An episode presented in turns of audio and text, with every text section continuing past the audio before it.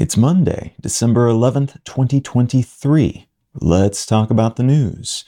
From Space News Chinese startup launches third methane rocket. A Chinese space startup called Landscape has successfully deposited a trio of satellites in orbit using a methane liquid oxygen or methalox fueled rocket. The third time it has attempted such a launch, the second time it's done so successfully, and the first time it has then deployed satellites in orbit. This is notable because these Zhuque 2 rockets are meant to eventually be reusable up to 20 times apiece, which could grant China's space program some of the economic benefits the rest of the world currently enjoys due to SpaceX's renewable offerings. It's also notable because of that Methalox fueling setup, which could allow the company to transition to a full flow staged combustion cycle engine by 2028 which in turn could allow it to launch rockets that are of a kind with SpaceX's currently in testing Starship, which some analysts expect to revolutionize the space launch industry because of how much mass it will allow the company to haul into space with each launch.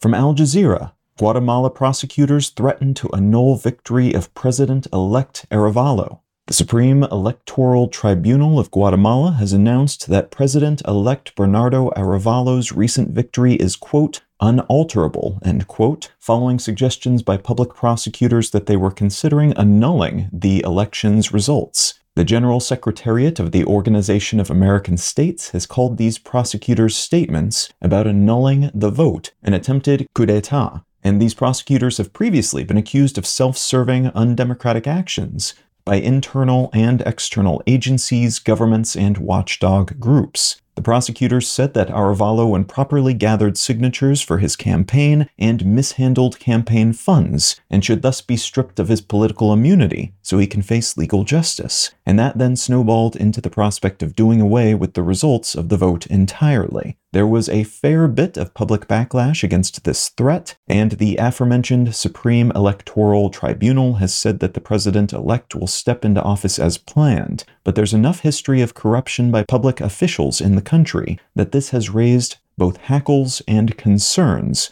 in Guatemala and throughout the region.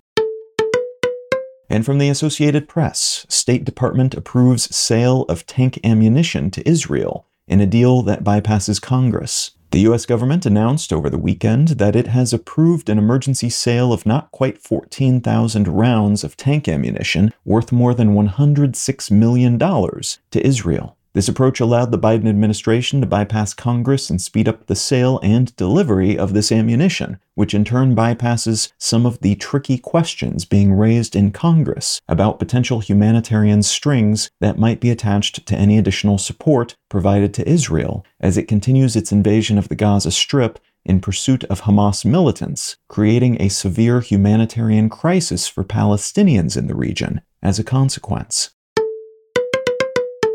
If you're finding some value in one sentence news, consider leaving a quick review wherever you get your podcasts and or sharing the show with a friend. You can find out more about this show or subscribe to the email version at onesentencenews.com. And you can support this and other related projects, like the Let's Know Things and Brain Lenses podcasts, at understandery.com.